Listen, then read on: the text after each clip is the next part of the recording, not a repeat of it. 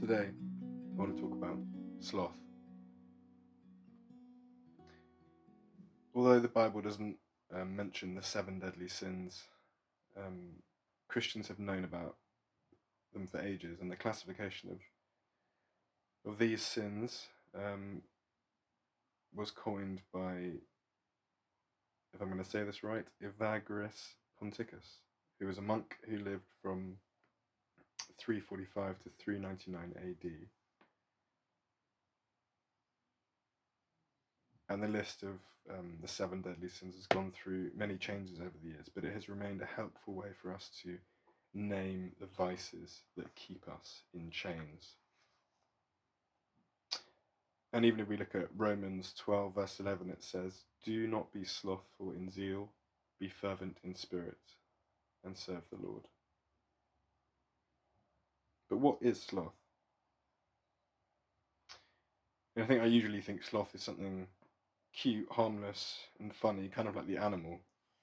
Um, or I think of it as just le- pure laziness, which actually I don't think is the best representation for what sloth actually means.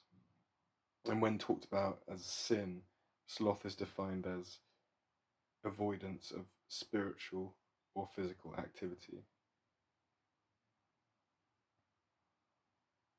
So instead of laziness as your definition for sloth, I believe numbness or falling asleep to oneself might be a better um, way to define it as we talk about what sloth might mean to you. Because you can be very active physically and still be using an activity, perhaps even the physical activity itself, to numb yourself to a conflict, a conviction, or even just a task that really needs to be done. That's sloth. On the other hand, numbing can also look like sleeping in excess, eating in excess, or engaging in mind numbing behaviors. Think Netflix binging, uh, even reading routines, medication, food, alcohol anything to not have to engage in the present. This is also sloth. And I think sloth can almost look like the open arms of a hug, um, a safe place for us to go, but it actually isn't really. And the sloth beckons us, it says, Come to me, you don't need to be here. Escape in me, I have what will comfort you. This is too much, isn't it? Um, eat this food, sign up for one more class, watch that whole season of your favourite show on Netflix, and that's what will actually help you. But we know these things don't truly satisfy when they are numbing and But sloth is more than just a sinful behavior, it's a way to self forget and numb, and as I said, to fall asleep to yourself. Slothfulness can be hard to identify, especially if you numb yourself in ways which are socially acceptable, not stereotypical, or only exist in an unseen part of your inner world. Paying attention to what you turn to in moments of conflict or when you feel when you're feeling overwhelmed or anxious is going to be a helpful indicator for when this sin shows up in your life. And I just wanted to share some of the ways that I can sometimes um, numb out, fall asleep, or turn to the sin of sloth.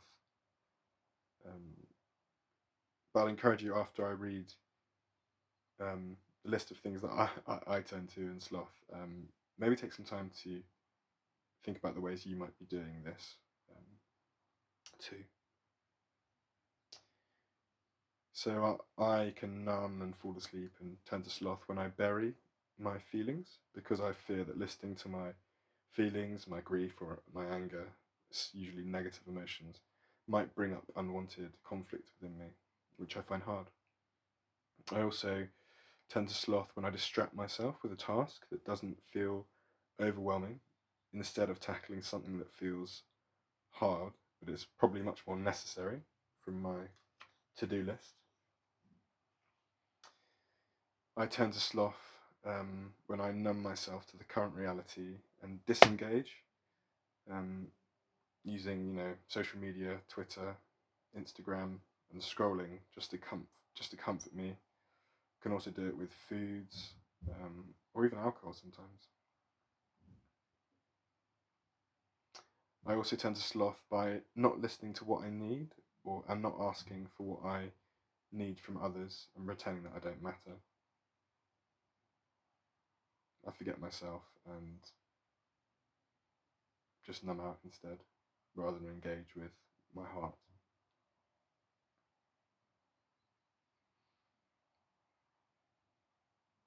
I also can fall into sloth when I don't do the the work of real connection with um, the people who know me um, and my friends, not allowing myself to be seen, but just settling for getting along and um, just doing small talk rather than pushing into the deeper and harder conversations um, and more fruitful conversations that come with really revealing where I'm at right now and even asking for help in those moments or just being seen.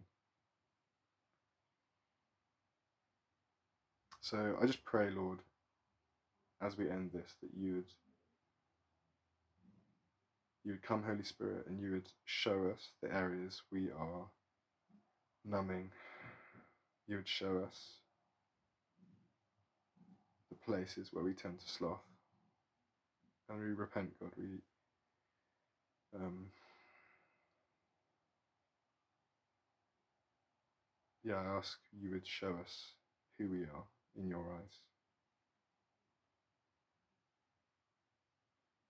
Give us your view of us and show us the, the better place of living in your will which you have for us. In Jesus' name, Amen.